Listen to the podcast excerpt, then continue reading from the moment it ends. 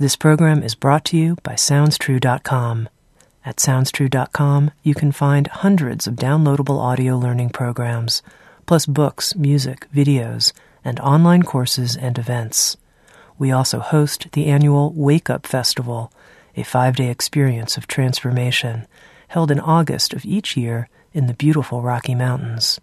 You can also join our free direct access membership program and read transcripts of all of the Insights at the Edge podcasts and search our collection of podcasts with now more than 100 episodes available. At SoundsTrue.com, we think of ourselves as a trusted partner on the spiritual journey, offering diverse, in depth, and life changing wisdom. SoundsTrue.com. Many voices, one journey.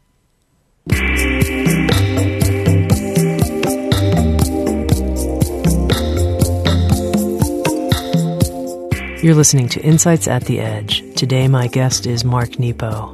Mark is a poet and philosopher who has taught in the fields of poetry and spirituality for over 35 years.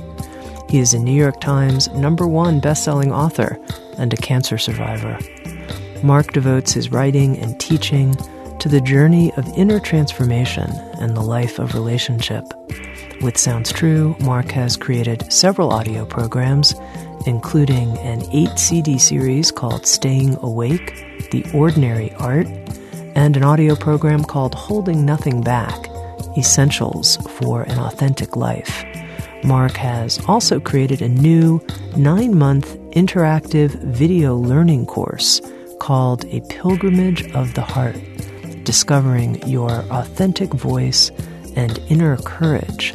And that series launches on March 19th. Mark will also be a featured presenter at SoundsTrue's annual Wake Up Festival, August 14th to the 18th, and he'll be offering a two day pre festival workshop Journey with No End on writing and spiritual growth. In this episode of Insights at the Edge, Mark and I spoke about how to relate to our own pain and that of others in a way that is truly helpful. We also talked about sincerity as a specific type of intelligence, the role of pilgrimage in our lives, and the spiritual path of the artist. Here's my conversation with Mark Nepo.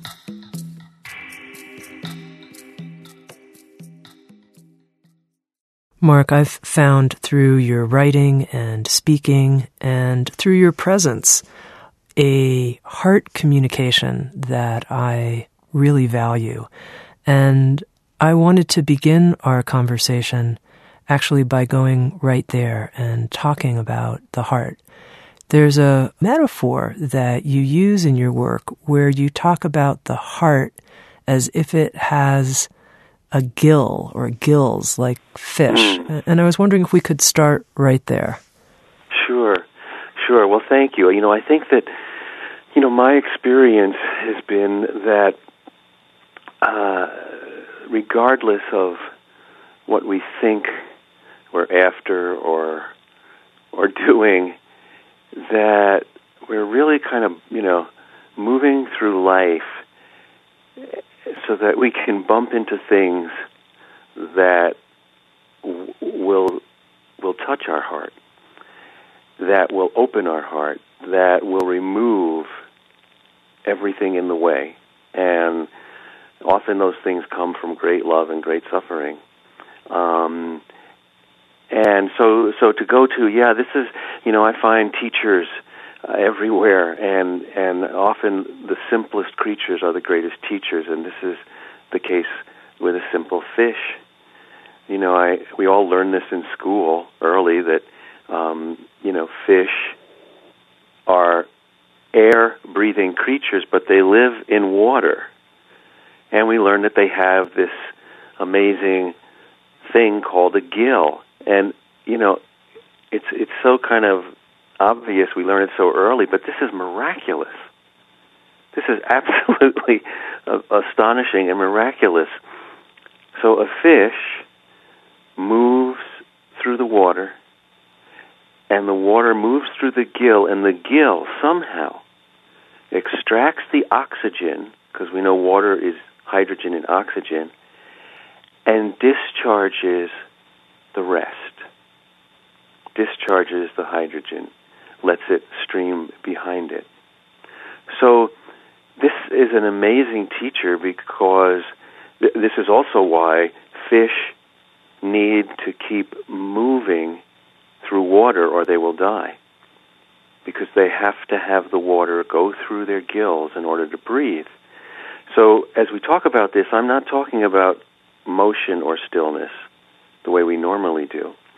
So, the fish are these amazing teachers. They are examples of the endless search that has no destination. They're not moving through the water because they're going somewhere. They don't have any agendas or appointments, not that we know of, but they need to keep engaging their element or they will die. So the metaphor, the teaching metaphor here that is just amazing is that for us, the heart is our gill. And we need to move through the water of experience every day, or inwardly, we, we will die. And we need to somehow, through first hand experience, learn how to extract what is essential and discharge the rest. Because when we don't discharge the rest, when we cling and hold on to what is not essential, it starts to clog up the gill of the heart. And we can no longer breathe from what is essential. So this is just amazing. well, let's talk about both parts of this process a little more this extracting what's essential. Let's start there. How do we do that? I think there are um, many ways, and and with with with most things that matter, we should start uh, by offering that they are both universal and very personal. So while all of us need to learn how to do this, we can talk about it, but but anyone who is listening, if this makes sense, we need to find where that lives in our own personal life. So the way that we extract what is essential is by staying present and not hiding, by trusting over being skeptical. That doesn't mean we can't be cautious or prudent. By not rehearsing our way through life, by remembering the quiet courage to meet each moment not only as if it had never happened before, because it has never happened before. And you know, we all, you know, I'm talking about this. Do I do this all the time? Oh no. I mean, I try. I, I try because being human, uh, you know, we we we don't do it constantly. Uh, you know, my heart gets clogged, and then I have to clear it out, and then I have to kind of work on extracting it. So I, I think that you know the chief way to extract what is essential is having the quiet courage to meet whatever comes our way with an open heart. And it, and if we don't, which is very understandable because you know fear and pain make us temporarily shut down. That's like a natural, almost biological reflex. But the commitment to open our hearts once they've been closed, to open our minds once they've shut down, you know, to read just just just like our eyes, you know, blink how many times a day. So when the heart blinks, to to commit to opening it again. And this art of discharging what's not needed? Well, that's you know that's the the art, and let's say every generation has had to deal with this. That that's and and I think in the Buddhist tradition teaches us so well about about putting things down, putting down what has already passed, not clinging to our dreams of what we'd like life to be. It doesn't mean we can't have goals and we don't work toward things, but goals and dreaming, I've learned, are the kindling for being alive. It's not so much so important what the dream is as that we we take the dreams like kindling and throw them into the fire of our aliveness and trust that. So I think you know putting putting or discharging what what isn't essential really hinges on uh, not pretending, not hiding, not you know. I think we all have this t- because we have these amazing minds. You know, we tend to go over things, whether they're good things or difficult things. Once they've happened, you know, it's fine. I think to recall, remember. This is how we gain knowledge. To even revel and feel the glow of a beautiful feeling or love or a person. And then at a certain point, which is different for everybody and different in every circumstance, I have found that it crosses the line, and now I'm living in the past or the future, and I'm no longer here. And those dreams and those memories are not fueling my aliveness, they're distracting me from being alive. So this is a constant, unending part of discharging.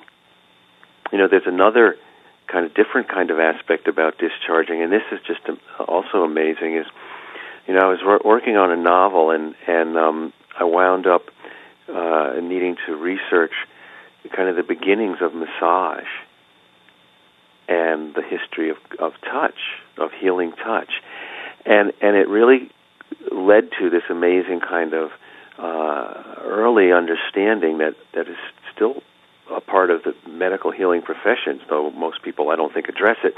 So early on, the first people to really um, to really heal through touch were the priest shamans, the early medicine men and women.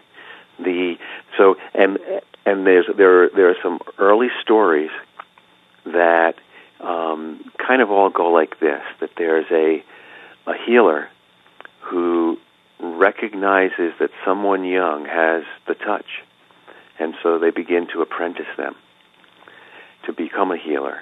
And when they learn enough, the basic kind of story goes, then moved by good heart and good intention, they go out too soon to heal someone who is ill. Because the two qualities, the twin kind of uh, tasks of healing from the beginning of time, one is to remove the toxins from the patient, to remove the illness. And this was done at first by, by touch, by rubbing leaves and oils and chanting, you know. But the second is just as important, and that is if you have the touch and you remove the toxins, what do you do with it? How do you not keep it so that you don't just get sick? And how do you not be contagious and just transfer those toxins to someone else? So this, so this is another level of discharging um, that's really important. Not only in, uh, I mean, let's go to healing first. So today, you know, the soul of the healer whatever that might be, well, we have a lot more machines in the way of our touching that help heal. But the heart of the healer still has to tend. What do you do with what comes from those you treat and care for? Where do we put it so that it doesn't make us sick or others sick? And, you know, this is also very important in terms of compassion, the role of compassion and healing uh, with among loved ones and friends. You know, how do I listen to you with my heart? And if I really do, I'm suffering too because because I love you. But how does that become the oxygen we breathe and not the thing that makes us both sick. And I don't I don't know the answer to that. Yeah, I'd be curious to know in your own experience, Mark, because you are such an incredible listener, and so I'm sure that all kinds of people come to you and spill their troubles of all kinds. I mean, I know I feel it whenever I'm around you. I'm ready to confess God knows what, and I'm sure other people do too. oh, so I'm you. I'm curious I'm curious to know how do you work with that? How do you let that flow through you? The pain of other well, people. Well, I think in uh, you know, one of the the and this this you know is really spoken about very well in the 12 step programs, you know, and the whole thing that, you know, Melody Beattie brought to light 20 years ago or so about the, about the dangers of codependence. I think a lot of it, you know, out of good heart, you know, if someone and then you know, let me just talk whether it's Susan, my partner, or my father, who at 93 has just had a a stroke and just recovered from pneumonia. You know, I can't take that away from him. So, you know, my first impulse is I want to solve it. I want to you know, I don't want him to suffer. And and all that does is make me sick and not able to really help. I mean, certainly there are things I can do. When I was with him, I wound up feeding him, uh, which was a very tender, unexpected thing. Um, but I can't I can't take his 93 years and the age of his organs away from him. So that that leaves me with what? What does it leave us all with? It leaves us is being with. It leaves us with keeping company. It leaves us with more presence than doing. And then, then my heart can open in its strength and be a warmth that he can he can be in. You know, I, I think this is a very, um, uh, and I think this is at the heart. You know, compassion does mean literally suffering with or being with, being one with. And the, the paradox is that, you know, while the suffering surely can can be so painful, that when we accompany each other, we don't take the pain away, but yet at the same time we're we're deeper and larger and and enlightened, lighted within for sharing it. So I think you know I, I struggle. I, I always struggle too with um, a reflex to problem solve and care for and protect and then part of my deciding what's essential and what's to be discharged is, well, what can I really do? Like, you know, feed food, or you know, help my father from the wheelchair to his bed. Eh, that's doing. But what what else? You know, what can I do? I need to put down. You know, because he's at the end of his life and whether that's a month or two years or three years. Um, how do I really keep my heart open uh, to to the honor of that journey? And that's the journey with everybody. With everybody is, um, I think, often, and again, these are not faults; they're understandable constrictions of the heart for being human. You know, at the first kind of being jarred by crisis or difficulty, it's very normal to say, "Wow, I don't know if I can deal with this," or "Whoa, uh, you know, I need to turn away. This is too painful." But again, it's it's it's do we return? Do we then relax our heart open and say, "You know, this is this will be what it will be, and we'll all be in it together." So now, okay, I can turn back to it and and ask the person who's suffering, what is what is this? You know, at first it was hard for me to hear this, but I'm here. I'm here. Now I'm here. What is what is this like for you? I think another thing, Tami, that's I am very humbled and I've learned over the years is that and believe in deeply is that everyone who is suffering in some way has a wisdom. And we are so often afraid of our own mortality or of being with those who suffer that we forget to ask them what they see and hear from the place that they've been brought to. This is especially true of elders. You know, it's as if people, each of us has a lifetime and we climb a mountain. And so, okay, you know, again, my father is 93. I'll get, stay with this example. Well, at 93, well, you know, I want to know what is, what does he see from that far up the mountain that I don't? What does it feel like to have been on this earth that long? Now, you know, he doesn't talk about things the way I do.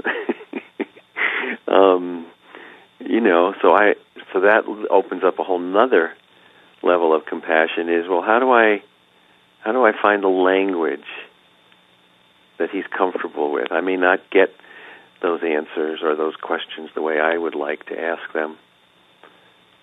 But you know, we had a moment, a very deep moment, and he was nodding off, and I was holding his hand.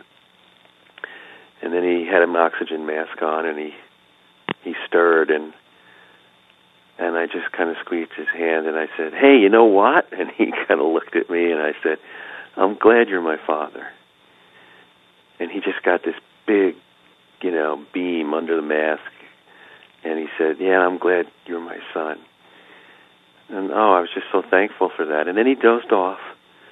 And then a few minutes later, he kind of stirred again. And you know, so one of the what's his language? Well, and I said, well, um, what's what kind of father was your father? So then he just started talking about that. Um, so yeah, I think I think so much has to do with opening our heart and meeting people where they are in their language. Mark, I want to just share this example to you and hear how you might relate to it, which is I was with somebody and I would say the gills of her heart were quite stuffed and blocked because of a loss that she had gone through, and she was quite bitter about it. And this is someone I really care about.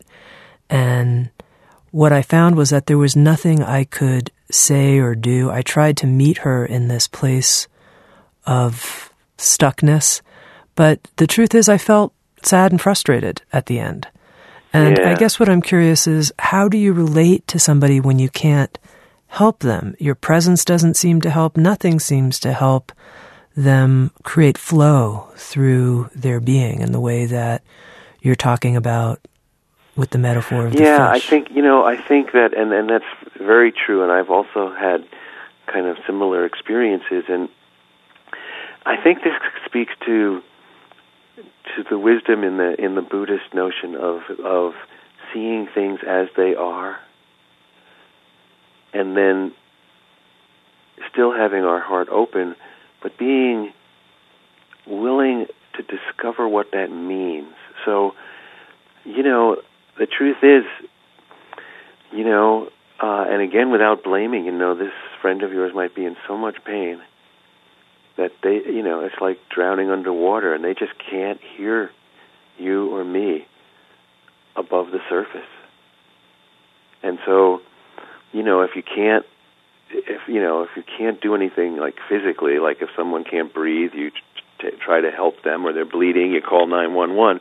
But in these psychic and spiritual and emotional drownings, you know, I think all we can do is just hold the space on, on as long as we can without without us going under. And again, this sense of return. So you know, whether we check back in with those people, but it's very, or or you know, hold them in our heart and say prayers and whatever things we can leave around, whether they pick them up or not, without imposing. But I think you know, it's that old, that thing where you know we will do what we do until we stop, and we may not stop. We we may not come up. and it's very sad and frustrating. But this is, I think, again, how how the challenge for all of us is how to be clear and compassionate. Very often in our society, we're extreme. You know, we we're, we're taught either that you know to have our heart open means well we're just going to stay there forever no matter what even if it's frustrating even if that person becomes hurtful in their pain and the other extreme is well okay they're they're not they can't hear me I'm going to, you know, I'm I'm not investing anymore. I'm going to shut my heart down, and like that's all I can do. And then we get hard, and we walk away. Wow, you know, I guess I'm I'm I'm learning, or I want to continue to learn. It's it's not either one, either or. It's it's how do we how do we keep the heart open and see what is true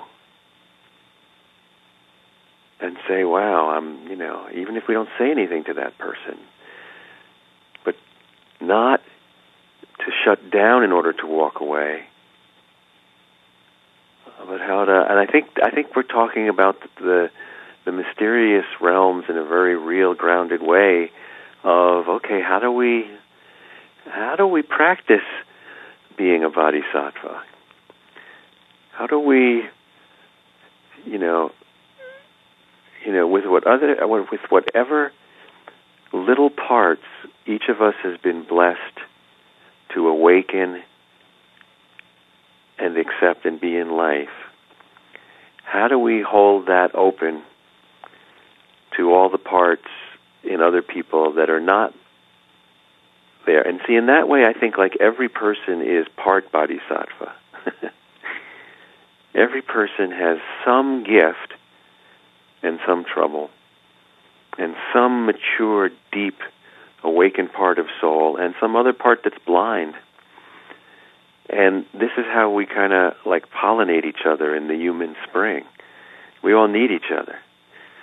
You know, because the part that's awakened in me may not be in you, and the same thing, where you might be wise and and and full of amazing soul insight, I might be just blind. Hmm. I like that a lot. I like so many things you're saying, Mark. I have to be honest. I want to circle back to one point you made that I've been reflecting on as I'm listening to you, which is this way of communicating about spiritual insights in a way where you're talking very personally and yet you're talking about universal themes.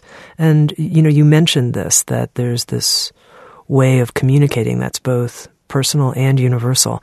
And I'd love to hear you say more about that. And the reason is sometimes I hear people talk and it's very prescriptive and they're sort of like telling me how the world is.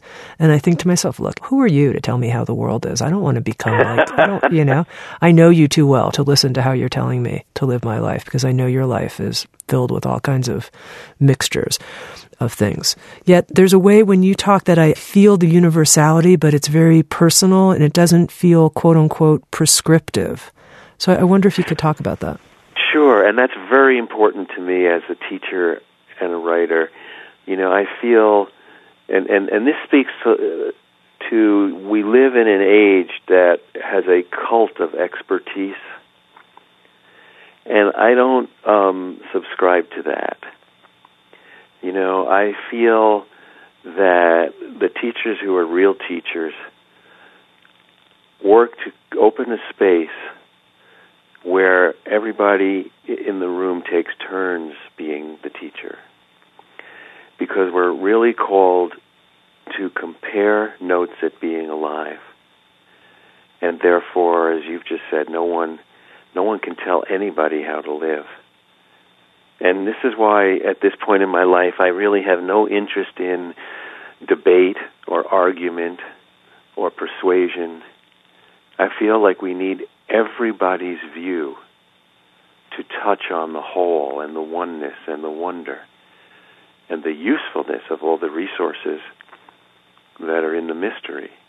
And I love, you know, in, in Native, you may have run across this, that in Native American elder circles, they always meet in a circle so that everyone has a view of the center. and I th- I feel like it's not just so everyone can see the center; it's so that everyone can contribute their view of the center, and together they approximate the oneness of things. So, you know, it's very important to me that um, that I offer and that the circles that I'm blessed to be a part of open open up a space where yeah no one size doesn't fit all and I think you know there's a there's a there's a thing and this goes way back to when I was a graduate student in English um, and there was um, a Canadian uh, a scholar named Northrop Frye and this guy was amazing because um, he really was kind of like a mystic who just, you know, kind of turned out to be a scholar. So one of the things that he wrote about, and he defined the difference, which has stayed with me all these years, between significance and meaning. So significance is only personal. You know, significance is, you know, um, that you know the first woman I fell in love with had auburn hair. But meaning is when I touch under that to the place where everyone who's ever known first love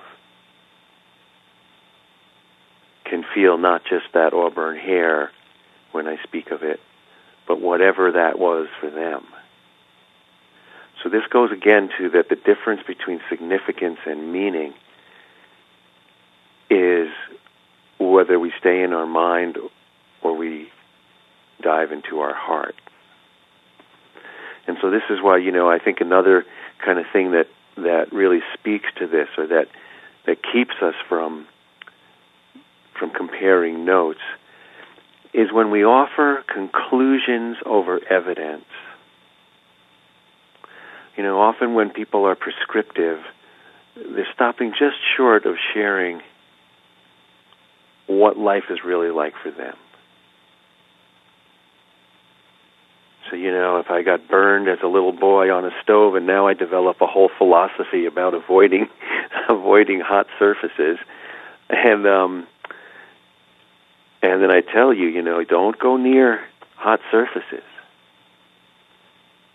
Well, that's a conclusion rather than sharing the full experience of how I was burned when I was little.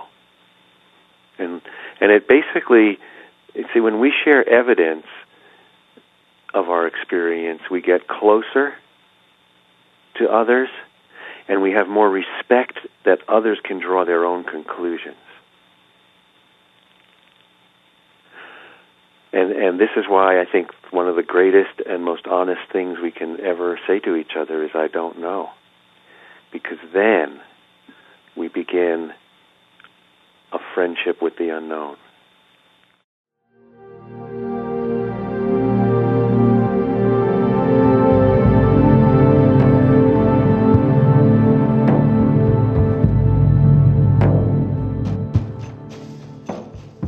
You're listening to Insights at the Edge, produced by Sounds True. If you're interested in listening to previous episodes of Insights at the Edge, they're all available for free in a searchable database as part of our new Direct Access membership program. For more information, please visit soundstrue.com forward slash direct access. And now back to Insights at the Edge.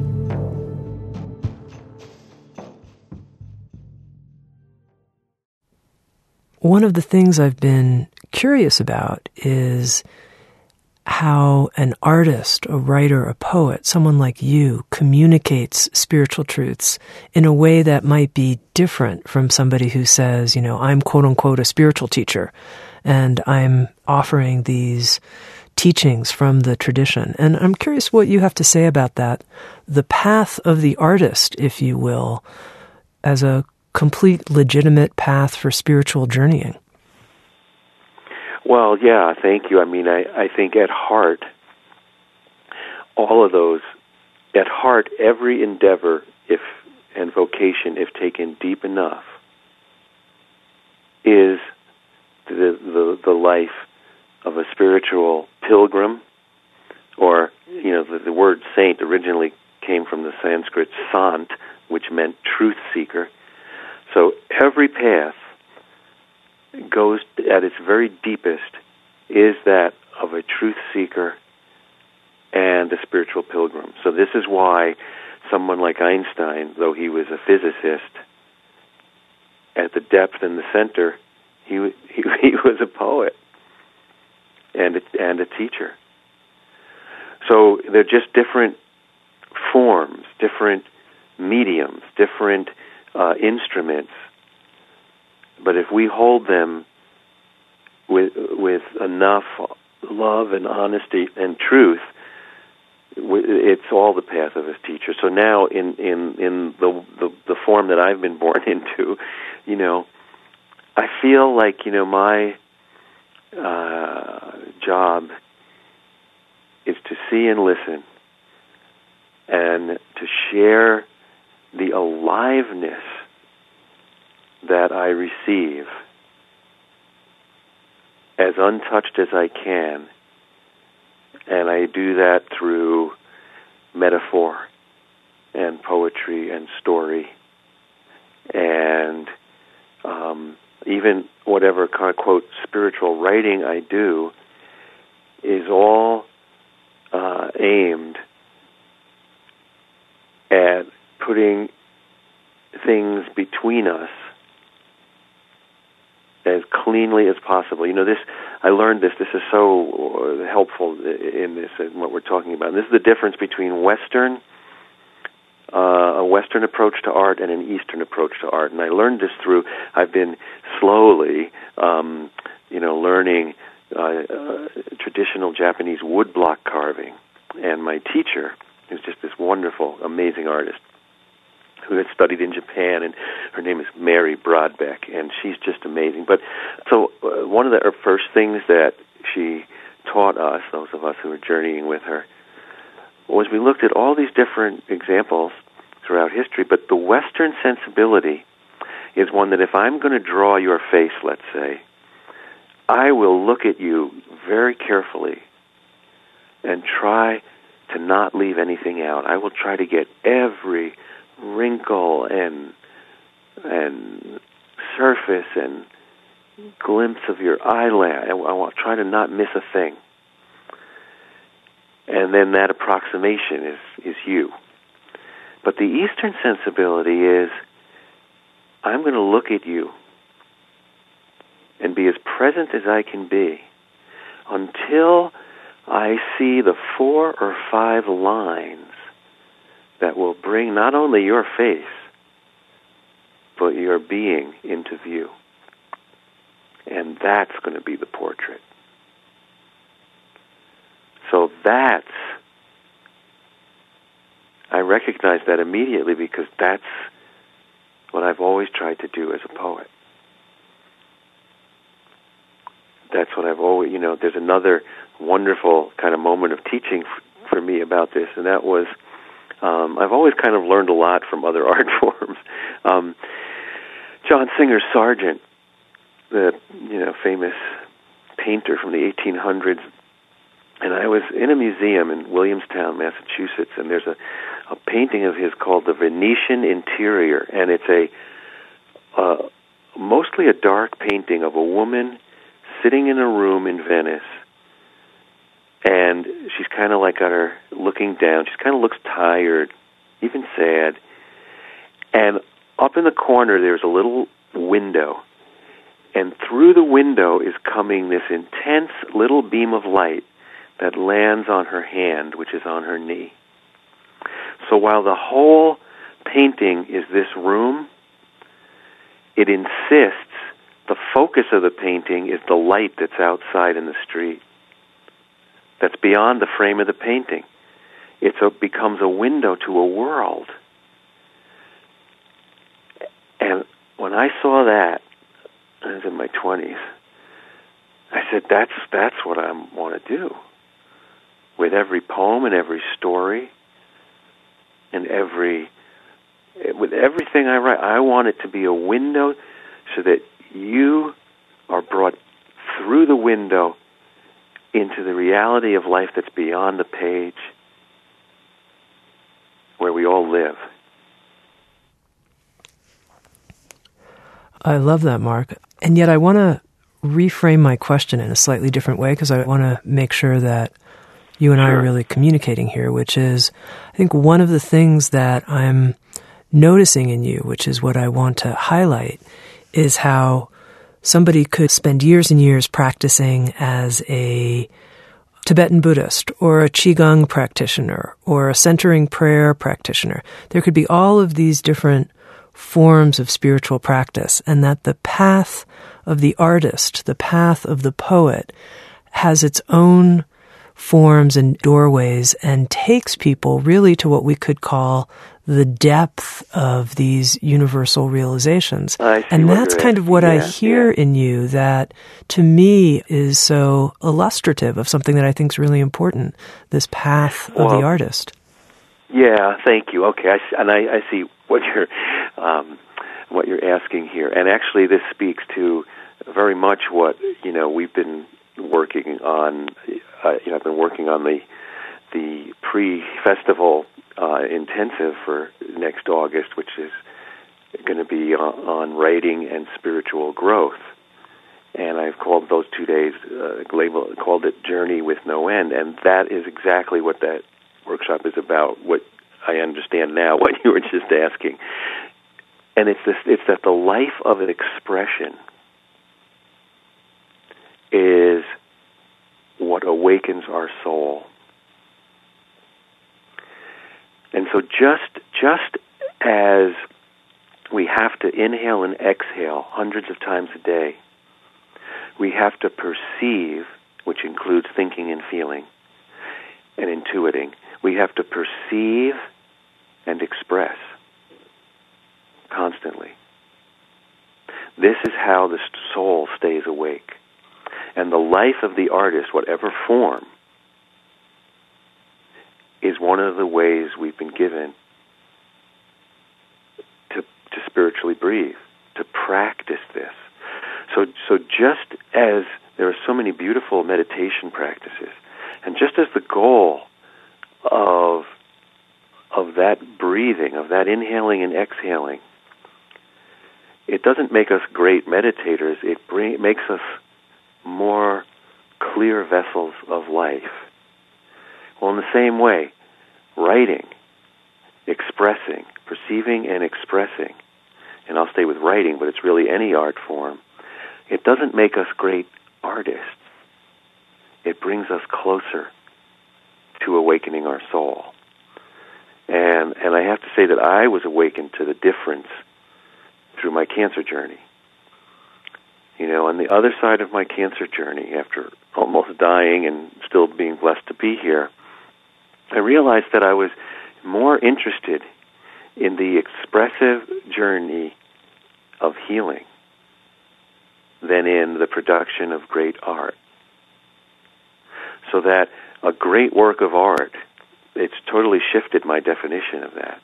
A great work of art is one in which the person who has expressed it is transformed for having encountered it. Not whether it's one of the greatest works to come along in this century. Does that get a little more toward? Yeah, you're really pointing to the process of the artist, him or herself. Yes, and and the reward again for this process, and and this is why I love you know and the the whole notion of the Tibetan sand mandalas and Navajo sand painters did did the, the Dene, I should say, is the their the tribal name that they prefer for themselves. Navajo was what we Westerners put on them. But uh, so the sand painters would create these beautiful sand paintings and then leave and let the wind complete them by erasing them. And the Tibetan sand mandalas, where you know uh, these amazing monks will beautifully over months create these intricate, amazing, colorful uh, mandalas with different, um, you know, sections of all different colored sand, and then in a ritual, wipe it all away. Wipe it all away, and that it's the it's the process that is the art that leads us to the life of the spirit. And so the the words are really the trail. You know, another way to say this is that uh, uh, is which has been very profound for me is that you know, like any young young um, young artist or you know writer, I, I wanted to you know in in a very devoted way you know really study become a serious poet and maybe maybe after a lifetime if I was blessed contribute maybe one or two poems maybe write one or two quote great poems and add to the to the lineage and the literature. Well you know life came along gave me cancer and other things and I you know turned me upside down and and suddenly I started to realize like that fish now, you know, tying all the way back to our fish, like that fish needing to swim through experience to stay alive, suddenly I realized, oh, I don't I, I really don't need to create great poems. I need to discover true poems in order to stay alive. So now everything shifted. And now in my 60s, now it's shifted even yet again and you know what? I want to be the poem. more than write the poem. And of course, this devotion to this process is the only way we get close to that. So every act of love and every act of courage and every act of quiet lifting between human beings and and every moment of that that touches down between a conversation like you and I are having that's the poem and any attempt to share it or preserve it or record it is the trail, is the artifact. It point, you know, it was. I love. There's a great, great story you may have heard, you know, of of Buddha talking to his students and saying, you know, my teachings are only fingers pointing to the moon. Don't don't get hung up on my fingers. Look at the moon. Look at the moon. And you know the the real value of any work of art is the invisible, mysterious essence of life it points to, like that moon, not not itself. I want to be the poem. I like that, Mark. You come up with a lot of good things, and you know there was one. there's there's one thing I wrote down from listening to the audio series. I was listening to Staying Awake last night, literally staying awake listening to it, and you talked about sincerity, and you quoted a Chinese saying, "Given sincerity." There will be enlightenment. And I wanted to make sure that you and I had a chance for you to talk about sincerity and what this means to you. Sure. Yeah, I think you know it, and yes, that great. It's from the Doctrine of the Mean, which is one of the the ancient Chinese texts. That yeah, given sincerity, there will be enlightenment, and I and I know you know for me, I hold enlightenment not as a noun but as a verb. That is, the light within is released. The light within is manifest. The light within is made so that it comes alive between us. So, sincerity, being authentic, holding nothing back, staying awake, all of these things are part of sincerity, which allows us to manifest the light within us. And again, being human, you know, am I authentic all the time, every part of the day? No, I get tired, I get numb, I get cranky, I forget. Um, you know, I break things. I, you know, I, I inadvertently hurt the people I love. but being authentic means that I own it and say I'm sorry.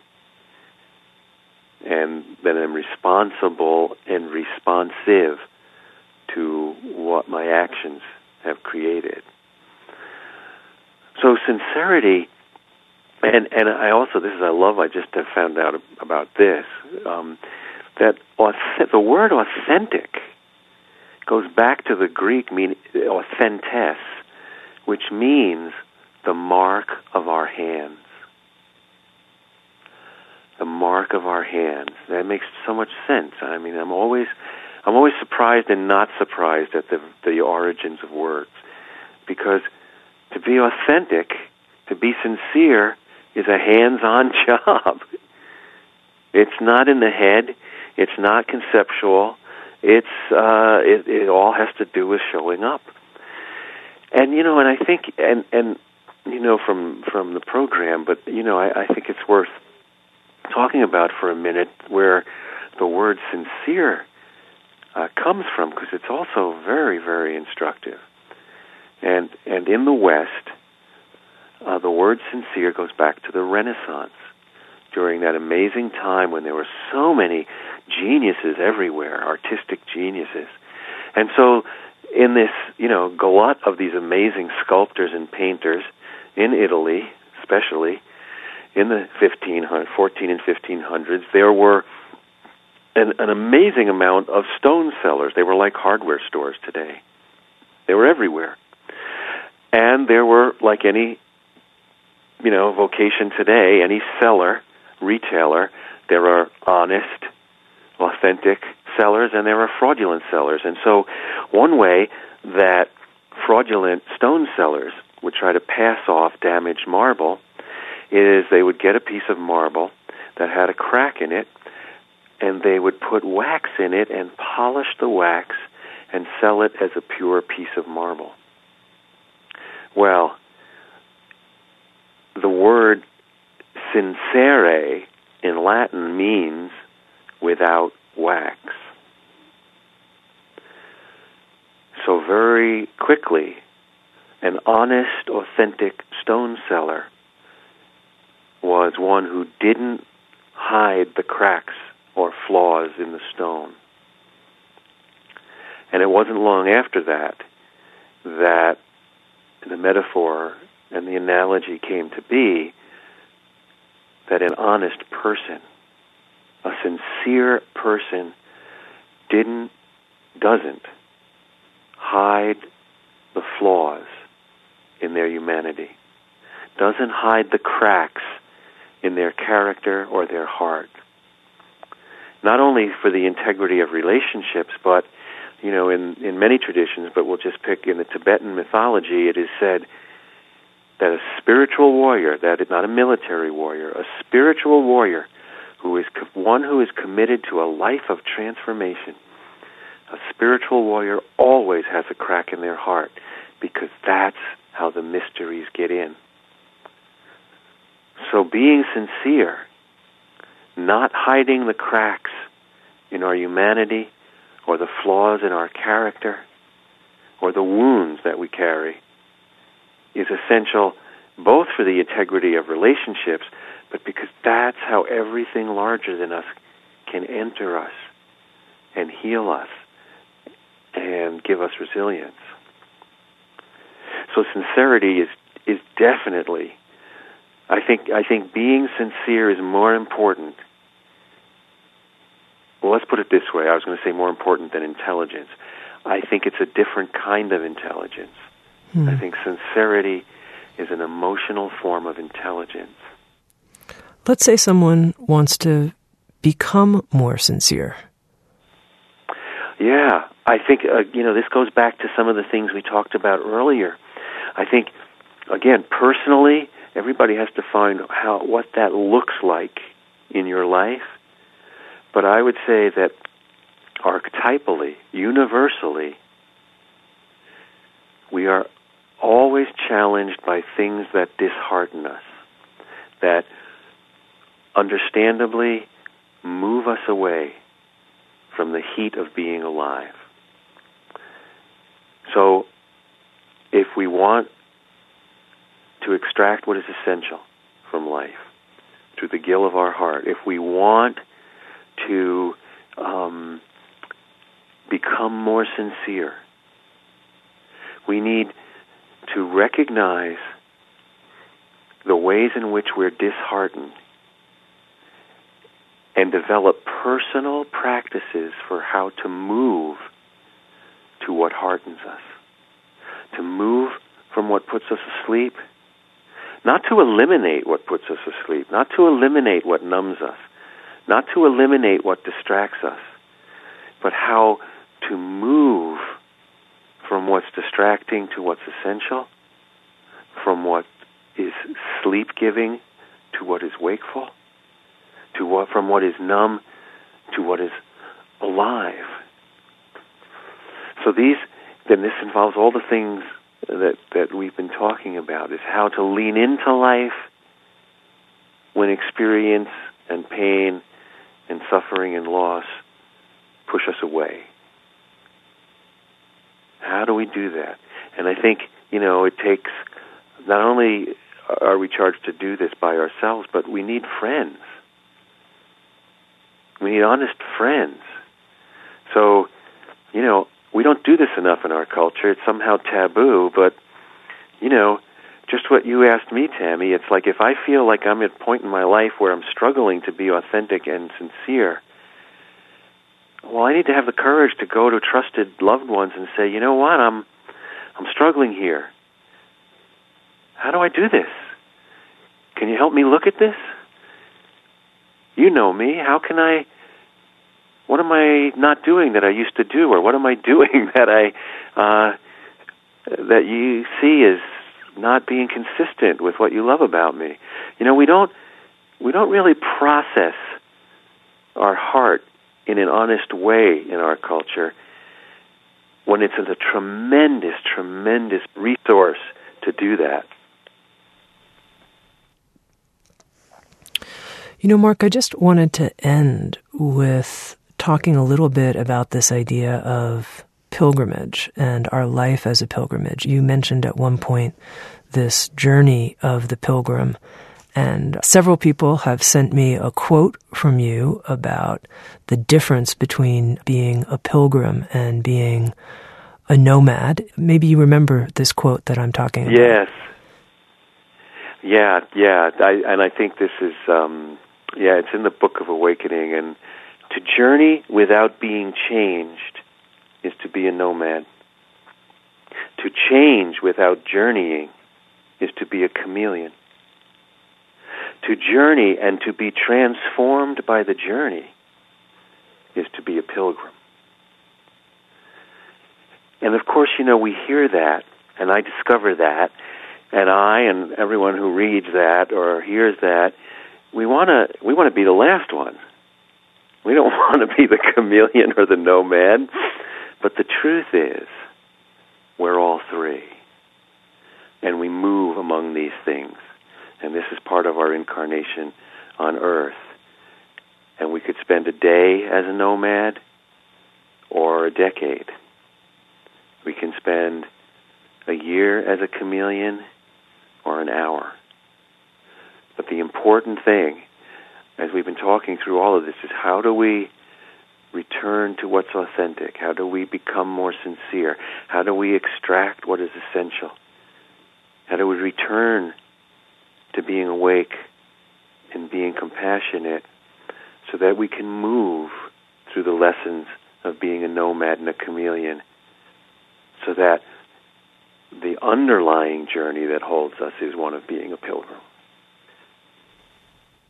And I want to end on just one final note here.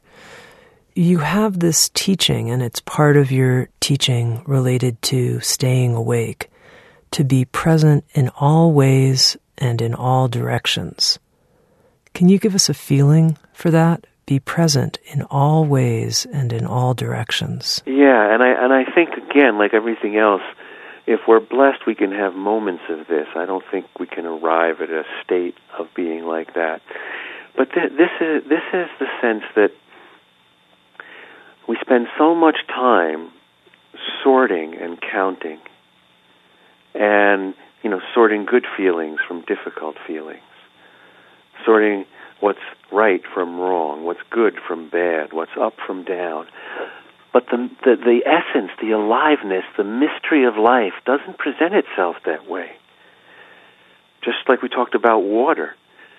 It's H2O. I can't say I'd like only the hydrogen, please.